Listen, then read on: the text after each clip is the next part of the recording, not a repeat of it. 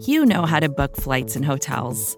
All you're missing is a tool to help you plan that unbelievable travel experience. That's why you need Viator. Book guided tours, excursions, and more in one place. There are over 300,000 travel experiences to choose from, so you can find something for everyone. And Viator offers free cancellation and 24 7 customer support for worry free travel. Download the Viator app now and use code Viator10 for 10% off your first booking in the app. Find travel experiences for you. Do more with Viator.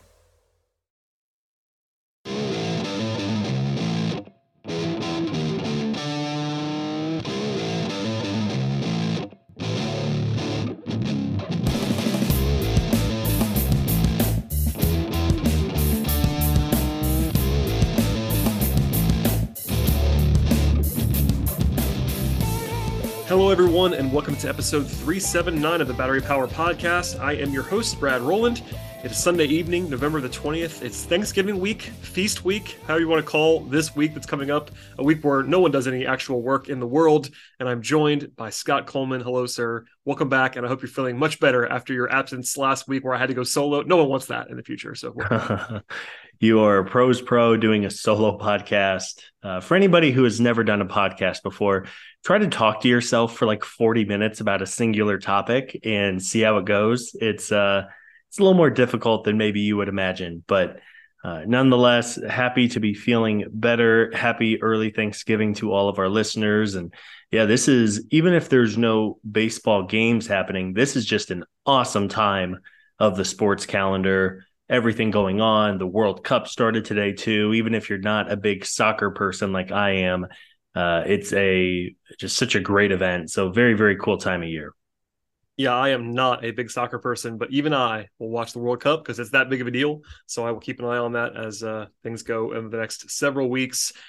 And on the baseball side, listen, I mean, it's not like there's anything anything going completely crazy, but there is a kind of a steady stream of things to talk about, which I was able to talk about last week. Uh, I had enough material to do a solo podcast because there was actually some stuff to discuss. And that's the same this week. There were awards. There were some minor rumors. There was the non-tender deadline where the Braves made some active moves. Nothing crazy, but still made some stuff happen. There was a trade, um, and then we'll talk about the bullpen. Uh, we sort of do this uh, annual kind of review series, and we're going to talk about the bullpen in 2022. And spoiler alert, it was really, really good this last year, and we'll sort of end with that at the end of the podcast. But there is a bunch of stuff to discuss. I want to start with the rumor stuff. Uh, in a shocking turn of events, Scott, Ken Rosenthal reported that the Braves are not, in fact, considering trading Ronald Acuna Jr. Uh, water is wet, is the way I will say that. Um, I will. Uh, I mean, there's probably a little bit of nuance here, but honestly, is there anything to talk about? Like the fact that hmm. they were going to be trading him was kind of never on the horizon. Like, there's a different conversation to be had potentially about like whether he's happy with his contract. That was kind of the sub discussion that was happening, which honestly he probably isn't thrilled with it because it's a terrible contract for a player. But still, they're not going to trade him, and uh, here we are. Yeah, man, we got to start as a collective group. We have to start vetting people better on like Twitter or your blog of choice because uh, there's no way, as you said. I mean, we, we don't even need to spend, we've probably already spent more time on it talking about it for the last 90 seconds than it deserves. But nonetheless, it was out there. But yeah, I, I think uh, thankfully Ken Rosenthal, one of the probably two leading voices for the entire sport, poured some very cold water on a non-existent fire. Uh, the Braves are not trading Ronald Acuna Jr. I know uh, you are more partial to Jeff Passan, your personal nemesis. So, uh, my buddy, he's the other guy in that top two list, along with Rosenthal, just for clarity's sake. But uh, elsewhere in that same piece by Rosenthal, he reported that the Braves quote will probably be out of the picture end quote for Carlos Correa, Trea Turner, or Xander Bogaerts. Now, that's not hugely surprising but here's the other part of it. Ken wrote that the Braves are reluctant to enter into a deal with any player who takes up too high a percentage of their payroll, knowing in future seasons that the salaries of their young players will rise. That is a quote that I didn't love necessarily. Now, I, I do understand it, but just uh, before we touch on Dansby and kind of all the shortstop stuff, What'd you make of that? Because I, I was just uh, sort of an eyebrow raise for me, and on the on the heels of all of the like we're about to raise the payroll sting uh, stuff that's been out there. Rosenthal reporting that is probably not out of the clear blue sky. So the Braves not wanting to spend big money on anybody is interesting to me on some level. Yeah, I would be curious to know who Ken Rosenthal, who again, very respected, longtime writer. I would be curious to know where Ken Rosenthal is getting his information. Um, I don't know this, but he is part of the same network of The Athletic that employs David O'Brien, who I think thinks he knows things more than he does actually know things. Uh, sorry, DOB, but um, you know, if if if Ken is reporting DOB's conjecture, obviously that's one thing. But, but Rosenthal is very well connected, and he might be talking to somebody within the Braves organization or just agents who have talked with Atlanta this offseason so far. Um, you know, for me, I, I don't. It was an interesting report. The fact that if Atlanta is willing to go, say, five or six years at $25 million a year for Dansby Swanson, but they're not willing to go an extra year and an extra couple million dollars to go for Carlos Correa, for example. I don't know if I necessarily buy that. I mean, obviously, if you're going to sign one of the four big free agents, it is going to be a very large amount of your payroll, one way or the other. Um, so that was a little odd. I don't know what to make of it. Yeah, same. I don't want to overstate it either. I wasn't like furious about it. It was just an interesting little nugget where like most of the attention was, I guess, rightly paid to Dansby and what he wrote about Acuna, but that was kind of just slipped in there. So wanted to at least flag it for a moment. Um, I will say that that quote also, um, at least the part about them taking kind of being out of the picture for Correa, Turner, and Bogaerts puts a lot of heat on a potential pursuit, of course, of Dansby Swanson. And DOB, who you already referenced, wrote extensively on Wednesday of this of this week about Ron Washington working with Vaughn Grissom uh, seemed to be one of those things that was like kind of put out there to get people ready if the Braves actually go to Vaughn Grissom at shortstop. The timing was pretty interesting to me, and we've all talked about it a little bit in our different ways. I know I know Steven and Chris talked about it a little bit this week as well. Uh, I have kind of just set the table that I will not be very happy if the Braves go with Vaughn Grissom or Orlando Arcia at shortstop this season. The only way that you could sell it to me would be if they were to go big somewhere else, a la like left field, or maybe if they like were to find a high end starting pitcher to kind of offset that cost. But if it's just a money thing, that is not going to go over well, at least with me. I, wonder what your thoughts were on uh, kind of the, the groundwork being laid for the uh, Vaughn Grissom shortstop experience. Yeah, it was interesting timing of this piece. It was very positive and talking to Ron Washington and how highly he spoke of the work that Vaughn Grissom has has put in and, and how far he has come along. Um, you know, because Vaughn was so good right out of the gate whenever he got promoted over the summer months, and then he struggled down the stretch. I think that was only fair and natural to expect of a young player like him. It's just so difficult to uh, make the adjustment once again to big league pitching once the book gets out on you a little bit. Um, yeah, I, I think highly of Vaughn Grissom. I don't know necessarily if he is going to be able to be an everyday shortstop for a team that's going to try to win a World Series next year. Um, I, I am truly, I don't even know what the right word is confused, conflicted, miffed about what the Braves are going to do at shortstop and really what the Braves should do at shortstop. I do agree that you do not want to get into bed at a position that generally does not age very well.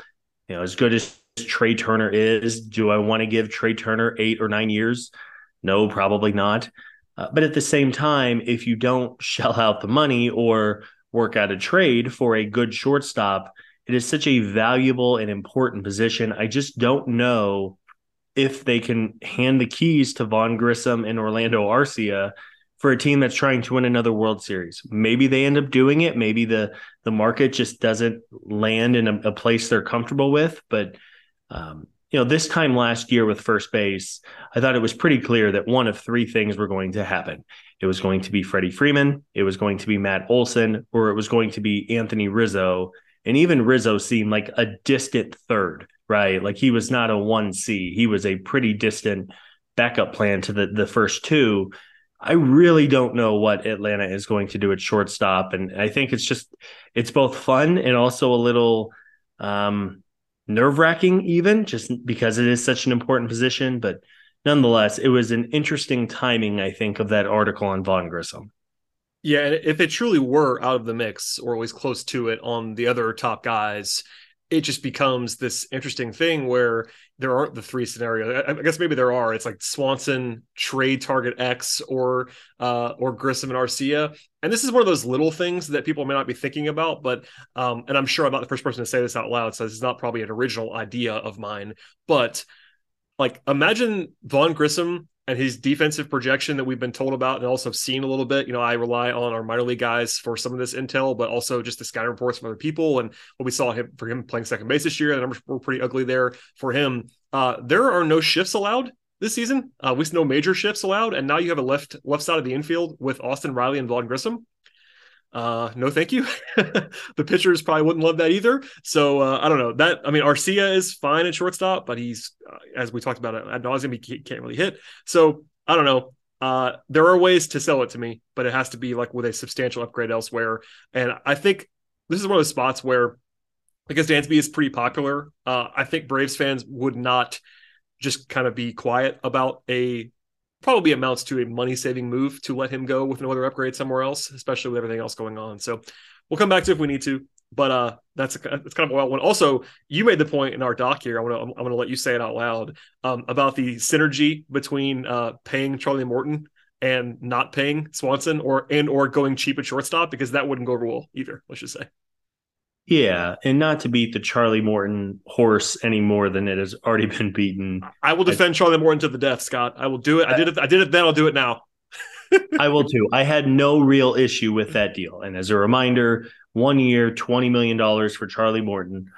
I just, despite what Ken Rosenthal has reported or heard or whatever you want to say, I just have a weird and hard time believing that the Braves would commit $20 million to who will effectively be their fourth starter next year behind Fried, uh, Wright, and Strider with, with Charlie Morton. I have a hard time believing they would commit $20 million to 39 year old Charlie Morton on October 1st or whatever day it was, and then know that they have a very, very, very small margin of spending at such a premium position like shortstop. Uh, it, it, just, it never really added up to me.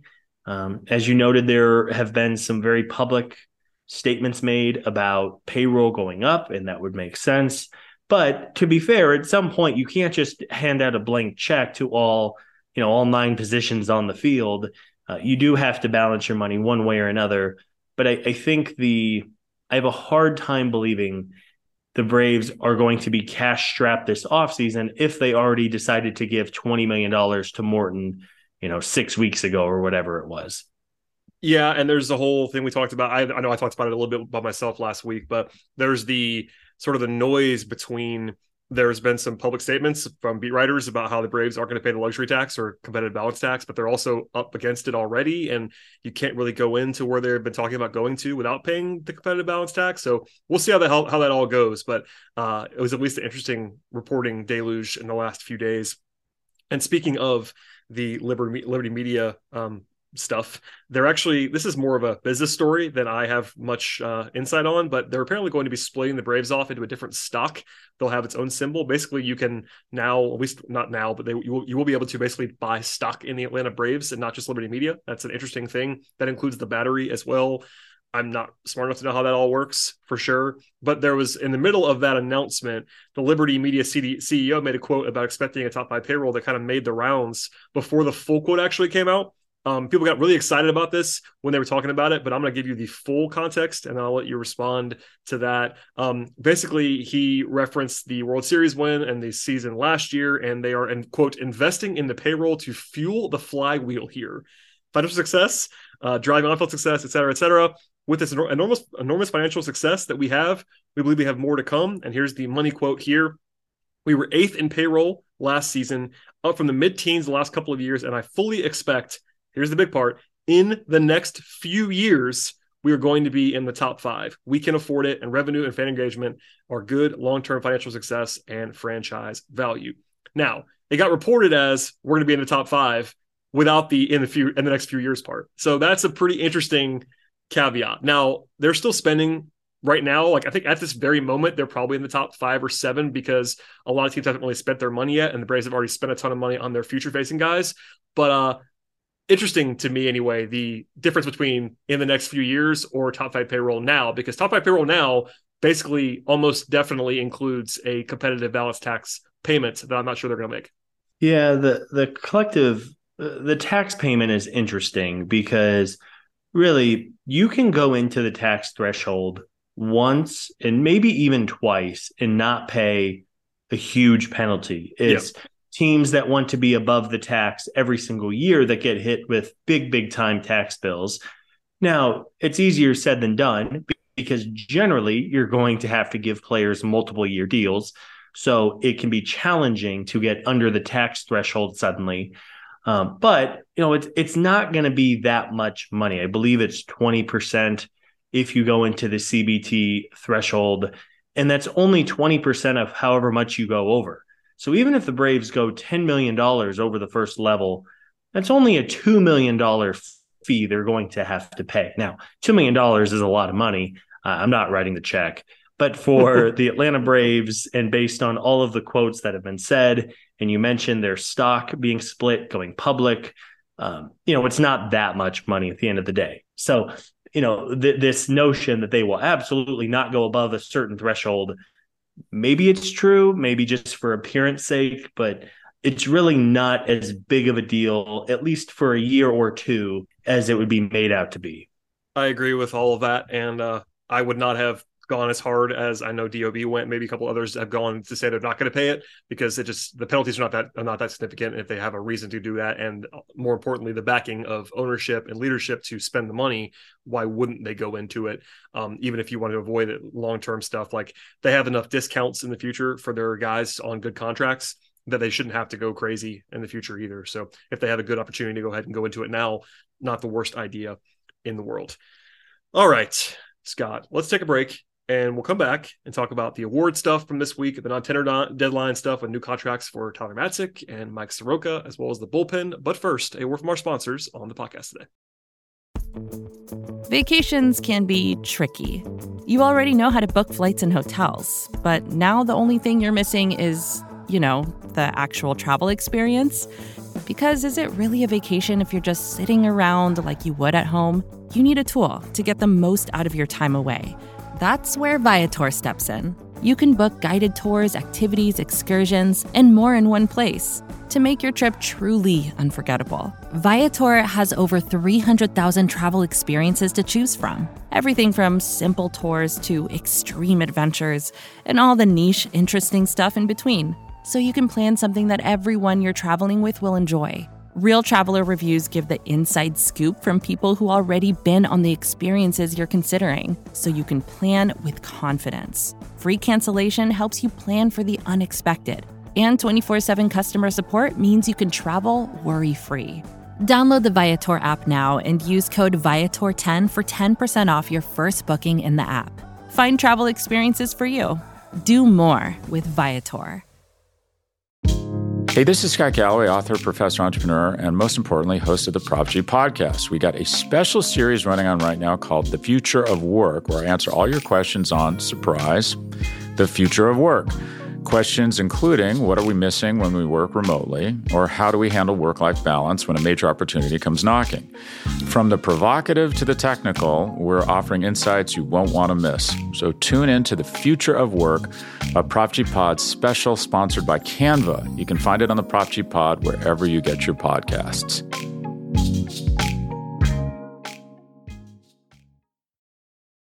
Scott, no Braves won the Cy Young or MVP awards, but they did sweep Rookie of the Year. Now, that was not a big surprise, but Michael Harris won it. Spencer Strider finished second.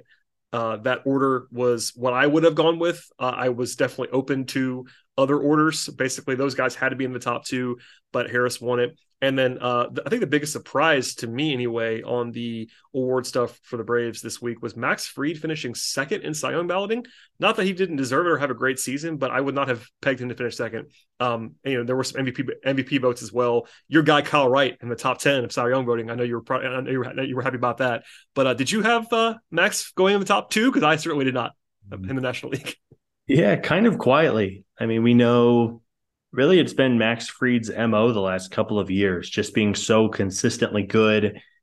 As we have seen him evolve as a pitcher. Like we know that Max could go out there and chase double digit strikeouts most nights, and really, I think he could do that pretty consecutive, uh, consistently. Um, but as we've watched, you know, he has so many variations of each of his pitches, and he's really just learned how to be a complete pitcher, work deeper into games, manage his pitch count. Uh, yes, when I saw he got second place, that was a little bit of a surprise. Um, you, you mentioned Kyle Wright again, even the biggest Kyle Wright believers. I don't think anybody had him getting 10th place in Cy Young voting. Uh, and, and, then you mentioned off the top the, the rookie of the year going one and two.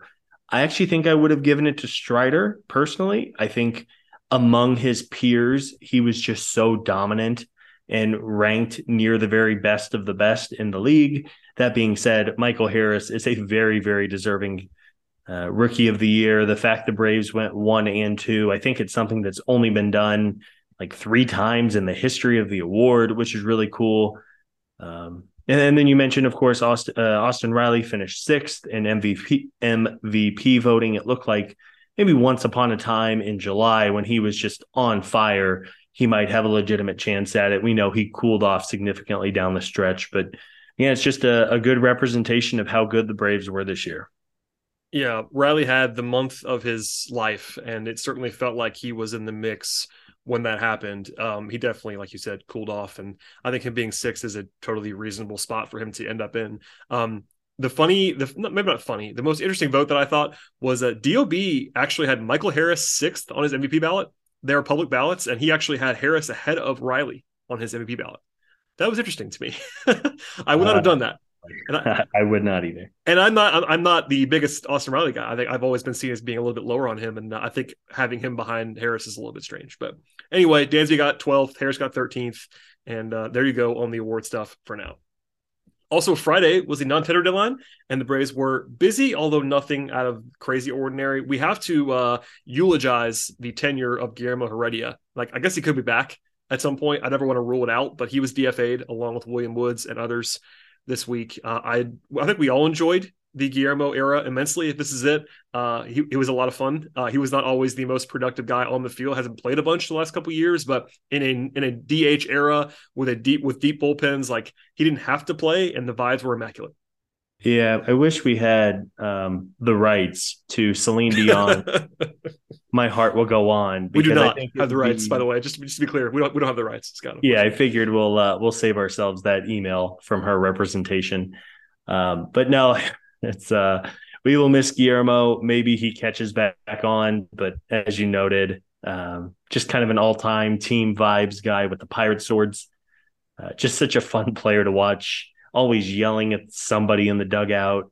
Um, yeah, that was it was too bad to see Guillermo go, but as we know, this is going to be a tough 26 man roster to crack, and I think uh, his spot seemed to be vulnerable yeah, not a surprise really, but uh, he might be back at some point. We'll see. William Woods, by the way, is like a talented 23 year old. He actually got claimed by the Mets, so he, he we might see him again across the uh, diamond in the near future. But the two sort of headline grabbing things that happened on Friday were guys being re-signed ahead of arbitration and ahead of the non-tender deadline. Um, Mike Soroka is back for one year and 2.8 million dollars. Ironically, that was the exact projection that MLB trade rumors had about his arbitration. So they avoided arbitration by signing him exactly to that number. He has not pitched in the majors since August 3rd of 2020. He did come back in the minors this year. We are rooting for Mike Soroka. I had no issue with this. I'm not surprised by it. I think there was probably almost no chance the Braves were going to not uh, not bring him back at some cost because once he got back on the mound, it was like, all right, he's close enough where they have to always try it for next year. And this is about the it's about, about the right money. I mean, it's obviously some real money. It, it, does impact things, but you couldn't just give him the bare minimum either with the way that he was able to pitch before he got hurt. So it's a nice little compromise. Yeah, at this point, by the time spring training rolls around, it's going to be two and a half calendar years since Mike Soroka has really pitched in the major leagues. So at this point you're in, right? Like you might as well see if he can make it all the way back. As you noted, we are all rooting for Mike. Uh, I think it's only fair to be um, guarded with our optimism that he's going to be able to come all the way back, just because it is a an unprecedented injury what he's trying to come back from, and then the fact he is not really pitched regularly for almost three years, right? It was August of 2020 when he first got hurt. Uh, so you talk about spring of 2023. Hopefully, for spring training, he comes out ready to go. I really would love to watch Mike have a healthy season next year. Uh, but as you noted, the, tendering him a contract for a couple million dollars was a no brainer. Hopefully, he's ready to go. And of course, because he uh, was was tendered, you have the option of getting out from his contract in the spring should he, God forbid, get hurt again or something like that. You're not on the hook for all of the money. So um, good to have good to have Mike back again, and we will all be rooting for him. Absolutely, and also before the deadline to non-tender or make decisions on that, the Braves announced a two-year deal for Tyler Matzek. Now, as a reminder, he was a potential non-tender candidate because he's going to miss all of 2023 with the injury. So cross him off for 2023. But this deal is worth a total of 3.1 million dollars over two years. It's 1.2 million for 23 and 1.9 million for 24 and there's a club option for five and a half million in 2025 if he is back and rolling and rocking and all that stuff. It could be a valuable club option for the braves. And basically they're hoping to get value in the last two years of this deal. And it's ex- it's extremely similar to what they did with Kirby Yates. Now, Kirby Yates, they paid more money to. Kirby Yates had been basically a, the best reliever in the league, or at least a top five guy in the league before the injury.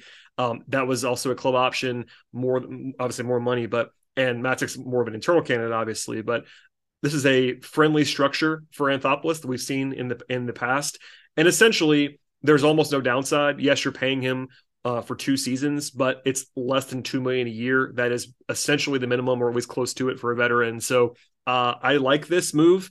It's a gamble, and I hope that he gets back at full strength in 2024. But Matzek has already kind of had this extremely roller coastery career, but when he's on, he's obviously fantastic. And he, I think he was hurt this year, honestly. Before he was, before he actually got hurt, I think he was probably hurt before that. The numbers were just too rough for him. But we, we all know how good he, how good he is when he's actually on. So they're hoping that actually uh, is rekindled in the near future.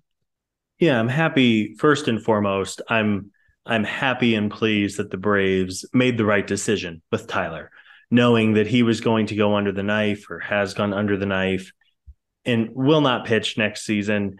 They could have very easily non-tendered him and saved a few dollars.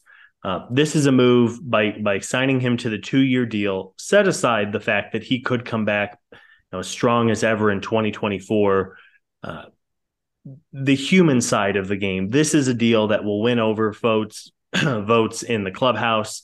Players are not immune or unknowing of situations. The fact that Tyler got paid, I mean, the, the man gave his shoulder and his elbow to bring a championship to Atlanta. And as you said, he was never healthy, right? He had the bulky shoulder early on. And of course, he had the elbow surgery. Um, so, very happy the Braves are keeping Tyler around. As you noted, if you're going to bet against anybody, uh, this man has overcome a lot of things in order to be where the spot he is today. Uh, we're all rooting for Tyler. Hopefully, he has a clean and uh, non noteworthy recovery in 2023. And then this time in a year, or maybe a little bit more, we're talking about him as a, as a real piece of the bullpen for the Braves. Yeah, that's uh, well said. And you, said, you, you mentioned the playoff success. Uh, just as a reminder, over two playoffs obviously he was more remembered for 2021 when they won the World Series, but even in the previous playoff run, he has a combined 1.48 ERA in 24 and a third playoff innings with 38 strikeouts. Uh, that is lights yeah. out, folks. he doesn't really get much better than that. So he was uh, obviously a hero across two different different postseason runs, and we wish the best for Tyler. Um, before we get to the bullpen review of 2022, the Braves did add a piece from the outside this week. They traded cash for a reliever, uh, Dennis Santana from Texas. The second trade with the Rangers in not a very long period of time, which is noteworthy to me. But a 26 year old, kind of ugly career ERA numbers and 134 appearances. So not a guy who's like freshly up. Like he's been in the major, in the majors for a few years now. Seems to be like kind of a sinker slider guy, not a huge strikeout guy, pitches to contact, um, but good peripheral numbers this year. He actually had a FIP and an XR, XERA in the threes. Um, the interesting thing about this, though, and I want to throw it to you, they DFA'd Jackson Stephens to make room for Santana on the roster. Now, they could bring Stephens back, but he was pretty solid this year. He wasn't fantastic or anything, but he was okay. And Anthopoulos, you know, seemingly at least for now, is choosing Dennis Santana over him, which was at least kind of interesting to me. Yeah, for the traditional stats, you would look at Dennis Santana and go, why on earth would they trade for this guy? Uh, but as you noted, his metrics indicated that he was a lot better than what his results were. His baseball savant profile uh, was really good, actually. He gets a lot of spin on his fastball. He does a good job of getting hitters to chase outside of the zone. So, this is a, I guess, an analytics driven move. Nobody falls over backwards to trade for a reliever with a career 5.12 ERA. But there is stuff to like from his profile, the way he throws. You mentioned his sinker and slider combination. So there are things to like here to be sure. Um, yeah, I was a little surprised to see Jackson Stephens DFA'd. He was somebody who played a really nice role for this team and I think earned the trust of Brian Snitker, especially down the stretch. Uh, maybe Stephens will come back. I'm guessing he will go out and now look for a fully guaranteed big league deal. Maybe he gets it, maybe he doesn't. But um, you know, the trade itself is fine. I'm all in for lottery tickets in the bullpen. Uh, but the fact that they had to let go of Stephens, one, was a little bit of a reflection on how much depth there is in the bullpen currently. Uh, but it was a bit of a surprise. Definitely. Uh, not a huge deal necessarily, but uh, certainly a surprise is the way to uh, describe all of that. All right. The rest of the show, we're going to get into kind of a review of the bullpen from last year. We all know the deal. If you're a diehard Braves fan, this is not going to be super new to you, but we kind of take stock after the season and looking at the bullpen first. And it was a good time to do that with all the talk about Matzek and Santana and Stephens. It was a good week to kind of get into the bullpen a little bit. Um, broadly speaking, we'll talk about the individual players in a second. But this bullpen was awesome this year. And I think we tried to highlight that over the course of the season. But I think even we maybe we weren't as high on the bullpen as we should have been. Uh, I'm going to read some numbers to you, Scott. And these are these are in all of baseball, not just the National League. In all of baseball, the Braves were number two in bullpen WAR according to Fangraphs in the entire of in the entirety of Major League Baseball. That is obviously awesome. They were number four in baseball and number two in the National League in ERA among among bullpens at 3.03. That's an awesome figure. Number three in baseball in FIP. Number three in baseball in strikeout rate. Top 10 in walk rate. Um, and one of the good things actually is that they didn't have to throw a lot of innings. They were still all those things with a bottom 10 inning total because you have good starting pitching as well. So essentially, this is an elite group. That was the plan all along. And while I'm always keen to say that bullpens are volatile because they are, um, it wasn't this year for the Braves. They were really, really good across the board. All not everything was perfect, but when you look at the uh, sort of the totality of what they were able to put out there out of the bullpen, when you factor in the, the trade for Iglesias and uh, having McHugh around, and obviously paying paying Kenley, uh, you couldn't really have many notes broadly speaking about this bullpen. They were pretty good all year long. Yeah, the bullpen was great, and not only was the bullpen great, but you think back, it was a group that lost Luke Jackson with maybe yep. a week you know, a week before opening day, they lose Luke to Tommy John. Uh, we know that Will Smith was not particularly effective. Um, so it wasn't like they had absolutely everything go right either. Um, we're going to go, you know, reliever by reliever here, but overall, the unit was really good. You mentioned the fact that the starting rotation did its job for a lot of the year and worked deeper into games, which helps keep the bullpen fresh. Uh, it helps when you make a midseason trade for like legitimately someone who might have been the best reliever in baseball down the stretch. Uh, so just a really, really good group. And I think going into the year, it was a unit that projected to be good. And they, I mean, absolutely passed all you know, possible tests or expectations.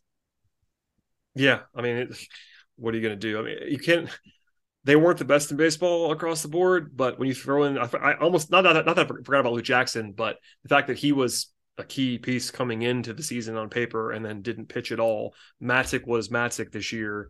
Um, you know, yeah, I, for, I forgot to mention Matzek too. I mean, yeah, was, I mean, we know how important he was in 2021. I mean, he was the man. Yeah, I mean, Will Smith was really bad this year. Like before before the trade, and I know I was obviously defending Will Smith a lot last year, but he was bad this year before the trade. So like all that stuff's factored in. Like you, it's not just. Uh, and we're we're gonna focus on the guys who were good for the most part, but uh, the Braves managed to be that good out of the bullpen with nothing from Jackson, bad numbers from Matzek, bad numbers from Will Smith, etc. So that's uh, even more impressive in some ways. Um, the most probably prominent guy in the bullpen for the full season was Kenley Jansen, who they paid a bunch of money to on a one year deal. It worked out just fine. I don't think it was an A plus transaction, but it worked out good. He was good for the most part. He had a pretty rough August where he kind of uh, pseudo lost his job very briefly. He was really shaky at that point. I don't care about this, but people probably do. He led the National League in saves with 41. Um, he had a four strike strikeout to walk ratio. His peripherals were pretty good all year long. He's a free agent now, but I mean, if you had to kind of grade the Kenley signing, Scott, uh, it's not an A plus, but I mean, is it a B plus? I don't know where you would have it, but it certainly wasn't a bad signing. I would give it a solid B plus. And over on batterypower.com in previous weeks and going ahead to, we have uh, player review articles, and I wrote one for Kenley Jansen. And I was almost surprised what I found with Kenley. If you would have asked me a couple of days ago before I wrote the article and did some research, I would have said, you know, uh, he was fine. He had some good moments and some bad moments, but know, Kenley is a borderline Hall of Fame closer. And if I would have told you six months ago that he would have a 3.3 ERA, which is solid, maybe not elite, but solid, and even better peripherals, you mentioned the 2.34 expected ERA. He had the best strikeout percentage in six years. He lowered his walk rate and led the National League with 41 saves, even if you know saves is similar to RBI. It's more of a team thing than an individual thing because you you have to rely on, of course, your team to get you the lead with with three, you know, with with three outs to go in the ninth. But nonetheless, I mean, if I would have told you all of that six months ago, you would have said that the Kenley signing was really, really good. I mean, 41 saves is a lot of saves. All of his numbers were fine. I think because the Braves were in such a must win seemingly every single night, even if the math wasn't there. It felt like the Braves needed to win every night in order to chase down the Mets. Whenever your closer lets one get away in the ninth inning, and to be clear, Kenley had some bad ninth innings. I mean, he had the horrific night in St. Louis where he literally could not throw a strike. uh, he had a, outing against the Dodgers on Sunday night where I think he were, he was down to two outs and two strikes ended up giving like four hits in a row from there. I mean, he had some real stinkers, but on the whole, he was perfectly fine. And it was good hindsight by Alex Anthopoulos to add Kenley because, as we know, if Will Smith was going to be the ninth inning option, it would have been not great. And I mean, really, up until two weeks before the season started, we expected Will Smith to be in that ninth inning role. Yeah, always thought it was a possibility. I mean, and the thing is, we did we did say this like you don't we, you don't sign Kenley Jansen and not have him be in a prominent role paying that much money, but you know Snit's very loyal, and we saw that even with Kenley this year for a guy he didn't like he had never managed before. Kenley wasn't always the best option. I mean, we'll get into Raisel Iglesias in a second, AJ Minter, but even with Kenley being paid a lot and being a potential Hall of Famer and having a pretty good season, he wasn't their best reliever. But Snit's very loyal to his guys, especially vets. And we saw that throughout the course of the season. There was like a, a built-in respect level there. And look, like he wasn't perfect, but he did he did the job. We talked about him kind of as a uh, as a free agent candidate. I'll be surprised if they re-sign him. I won't be like totally floored, but because of the asking price, because of what they already have in Iglesias, like it seems like a luxury that they probably can't afford. But you know, if they want to bring him back, it's not my money. Go ahead and pay. He, he makes the team better. Like he's better than a typical guy would be. I like to see Iglesias in Iglesias in the most high profile role as we get into him in a second, but Kenley would still be in the top three of their best relievers, and that's not a bad place to be for a guy who's 35. Yeah, if, they want to spend, I would happily take Kenley back. As you noted, most of the time, teams are going to have a designated ninth inning reliever. And sometimes it's their best guy, right? Sometimes it's Edwin Diaz. And there's both a positive and a negative to having your best reliever locked into the ninth inning.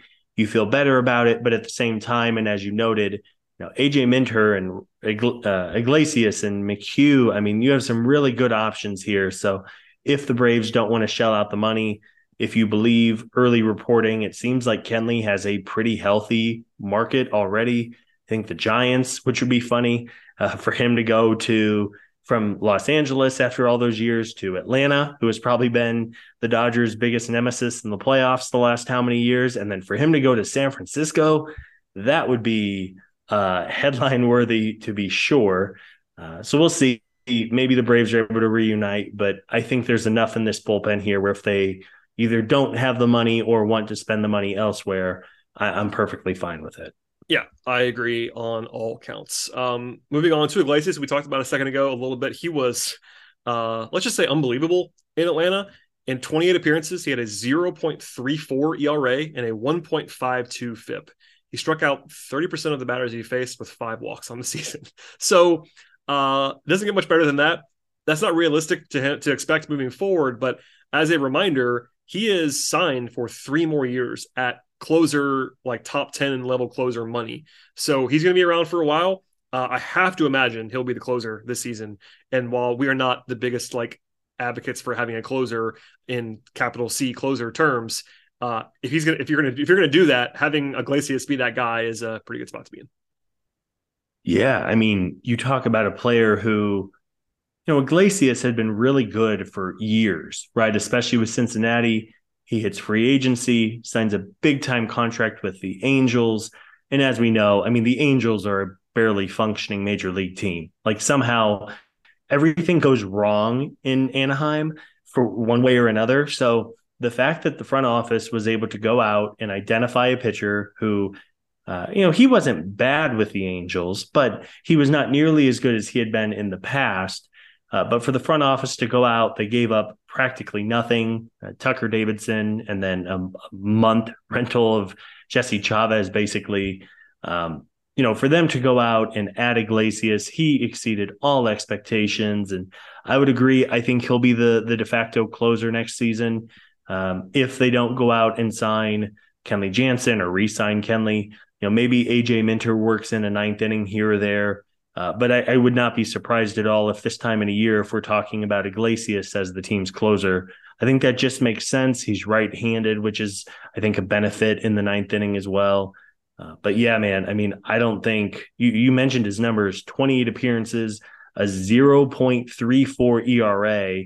I think he gave up like two runs total, and one of them came in like his second appearance with the yeah. team in garbage time. Like it wasn't like he gave up a, a walk-off homer in the 12th inning against the Mets. No, it came in like no man's land. Uh, he was just so, so good. Yeah, and he is 32. He'll be 33 in January, so he's not like the youngest guy in the world, but um, you referenced it, but he is, I pulled this, he is fifth in all of Major League Baseball among relievers in Fangraphs WAR over the last seven seasons. He's basically been a top five reliever over a seven season period. He's number four in baseball over the last three seasons. So it's not like it's a long term sample, but it was way down by the early time. He's been awesome lately. He's been awesome for more than a half decade. He was awesome this year. And I, I mean, I know he's um, by the end of the deal, and when you're 35, maybe you're a little bit in, in, on shakier ground. But for now, like I can't, I can't pick more than more than three or four guys in the whole league that you would rather have uh, out of the bullpen for any cost than Iglesias. So good spot to have for uh, essentially, like you said, free when it comes to anything except for money, which is uh, not not it's not my money. So go ahead and spend it however you'd like to. Um, elsewhere in the dominant reliever category was AJ Minter for this season. He was in the top five in the National League in Fangraphs WAR this year. Had a 2.06 ERA, a 2.3 sorry 2.13 FIP. He led the team in innings. He led the team in appearances. Strikeout to walk ratio was out of sorts. Like AJ was honestly awesome this year. And uh, if, if we did if we did this podcast pre Iglesias trade, we would have just said flat out he was the best reliever on the team, and he really was for the totality of the season. Iglesias was better once he arrived, but AJ was truly awesome, and to have him be your third guy is just like kind of hilarious because he he'd be the closer on what 15 teams in the league. Oh yeah, yeah, and I think, I mean, I'm guilty of it too. I've underrated AJ Minter, I think, in my own head and maybe talking on this podcast every week with you. Um, you know, since he came up, since his first full season in 2018, he ranks ninth among all relievers in WAR. And that was with the 2019 season where he just didn't have command. And I think he was hurt. He was in that car accident that hurt his shoulder. So if you toss out that season too because of an injury, you're talking about one of the game's truly best relievers now he probably doesn't get looked that way because he he's not a closer. Maybe he wasn't the most high profile of the Braves as relievers during the World Series run, but yeah, I mean you're right. I mean AJ Minter is a full on closer for at least a third of the league. And as you noted, the fact that he is the second or maybe third best arm in the bullpen for Atlanta is is really special. He's he's just a really good player, and I think he gets overlooked. Yeah, he had the one bad year and essentially has been awesome otherwise. He has been really, really good for a long time. And uh, maybe it's the left-handed thing too. You know this, like sometimes the, the, you know the traditional closer role is a righty and um, sans billy wagner. It's mostly always been that way. Maybe josh hader now recently for a while but uh, maybe that's part of it too but he has been a, uh, a closer level pitcher how you wanted to sort of frame that for uh, quite some time now. Um, after that there's sort of a, a, a, bit of a step down but honestly not for me. Like i've always kind of been on this hill but colin McHugh's awesome. And i think he's speaking of underrated guys uh, colin mchugh has not gotten a lot of attention, and I we like that signing. Um, you know, he was number two on the team behind Jansen in Fangraphs WAR among relievers this year. He was even better than Kenley in that metric. He threw almost 70 innings of mid mid mid two ERAs, um, kind of performance this year. Great peripherals. Um, honestly, had kind of a rocky like first week of the season basically, and was lights out ever since. And maybe that's part of why he was underrated because people were kind of realizing the beginning of the season a little bit too much. But uh, another guy who would be maybe the number one guy in a lot of bullpens, and he signed for this year, club option, club, club option for 2024 as well. Like Colin McHugh is really good. I mean, again, this is like, like speaking to what we talked about a lot before about how this is sort of an embarrassment of riches in the bullpen, but Colin McHugh's awesome, and he's their fourth guy or fifth guy sometimes. Yeah, I think just to add on, uh, when the when the Braves signed him, and it was a two year deal for ten million dollars. I forget who the writer was, but somebody like quote tweeted the announcement saying, "How on earth did Atlanta get this guy for yeah. four million dollars last season and six million dollars next season?" You know, that's a steal. As you noted, he's he's underrated. I think he's been underrated for a while, especially with Tampa Bay. Again, not in that closer role.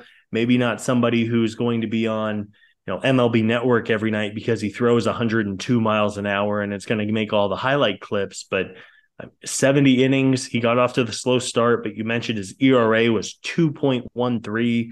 Um, he even admitted that historically McHugh has just not started out very well to begin seasons. I think we generally hear that more with hitters, guys who take a little while to get going. Seems like he's in that boat as well. But uh, yeah, man, if if Colin McHugh, no matter what kind of role he has, uh, he was really good for the team last year and, and projects to be a really important piece again next season again under contract and then a club option after that. So if he has anything resembling this performance in 2023, he'll probably be around again in 24 and uh, a very very nice setup piece for the Braves.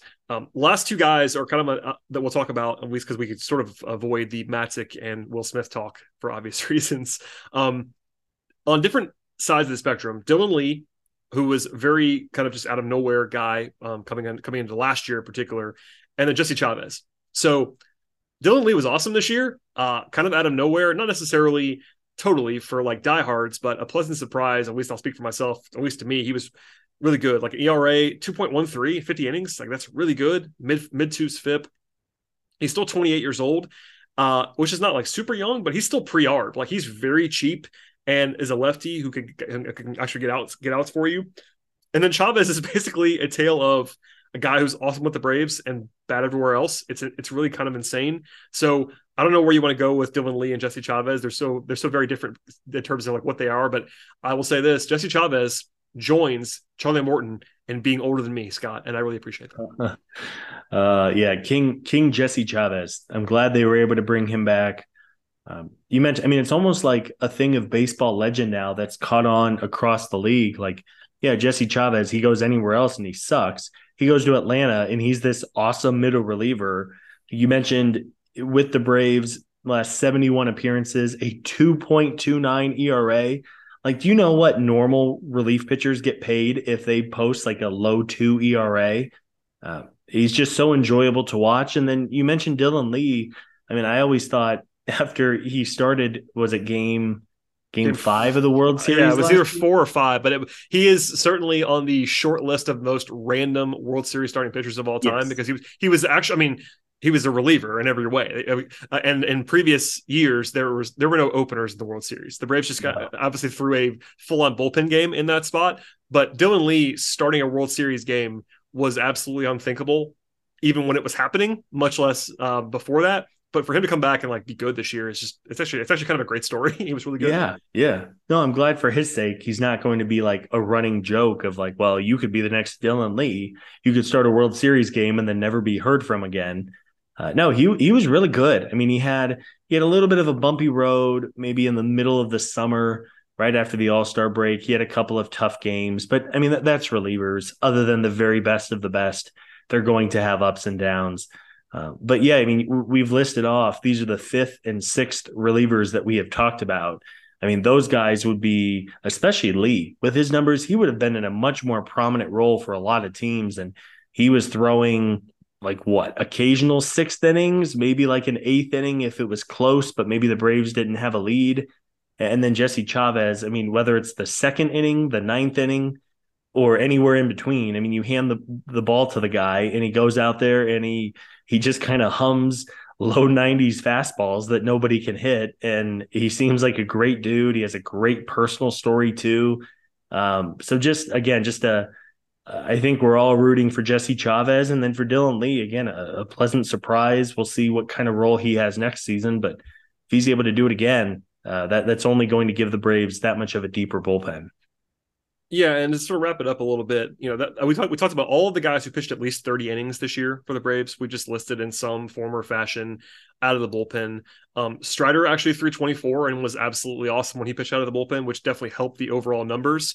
But you know, Jackson Stephens pitched 50 and was actually again quite solid for an end of the bullpen guy um, before being DFA'd. Darren O'Day threw 21 innings for the Braves. He was not particularly awesome, but he was not as bad as you might have thought he was. He had an ERA in the low fours, like 4.15. Um, it might have felt worse than that in the moment.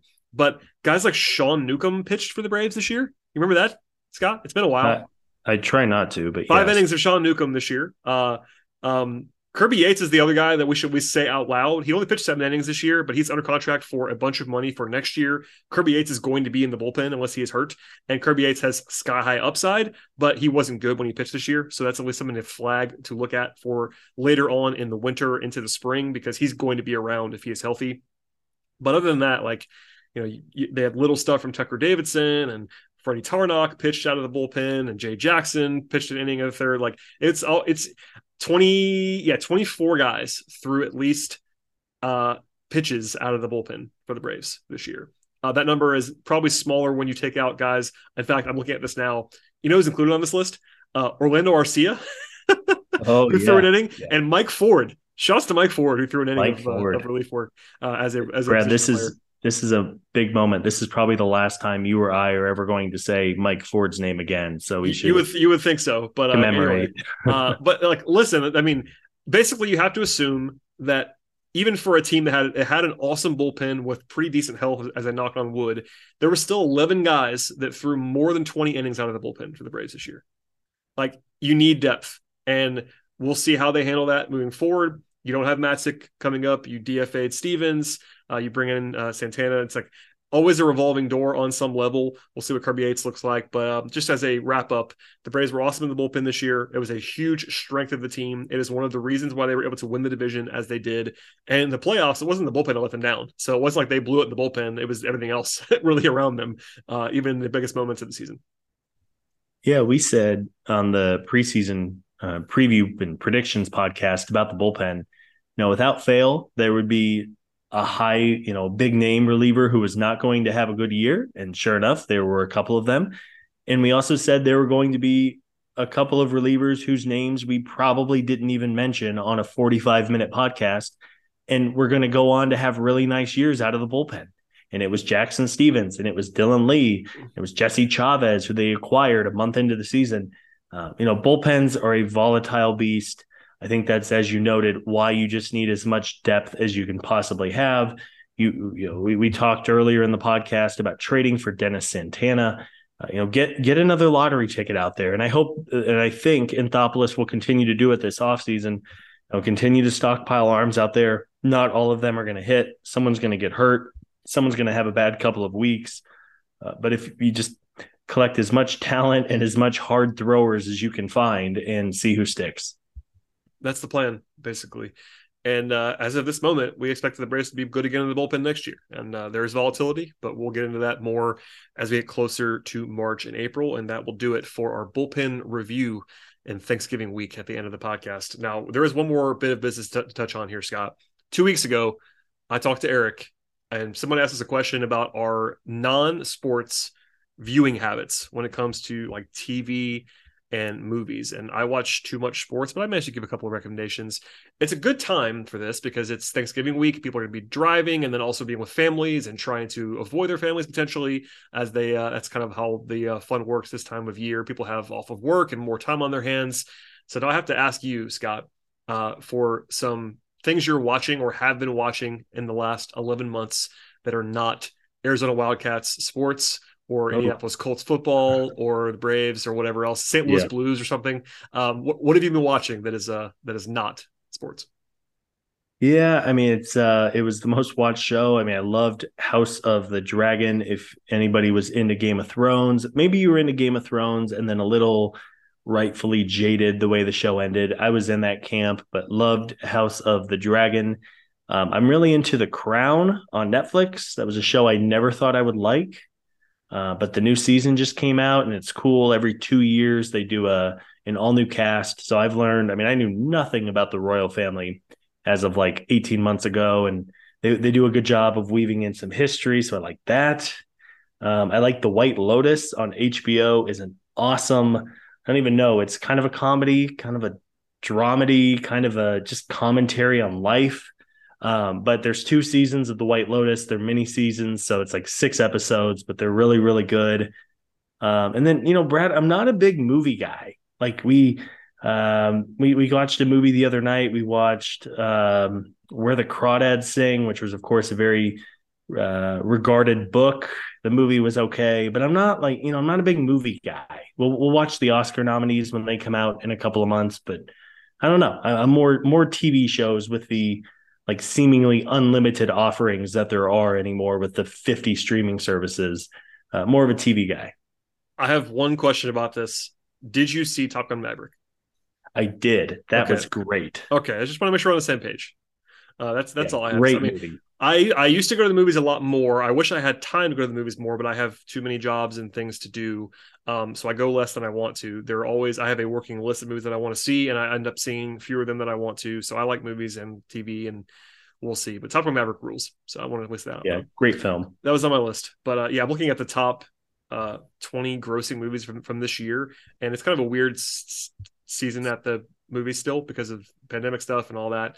But um, yeah, I've only seen a handful of these. I didn't see a lot of these uh, top famous movies this year, which is uh, unfortunate. But you know, life goes on, Scott. We watch a lot of baseball, we watch a lot of basketball. Yeah, Your Arizona Wildcats are now in full in full swing as a quality college basketball team. My team's terrible. I just watched Michigan while we recording this podcast blow a lead in regulation. They won. They won in overtime.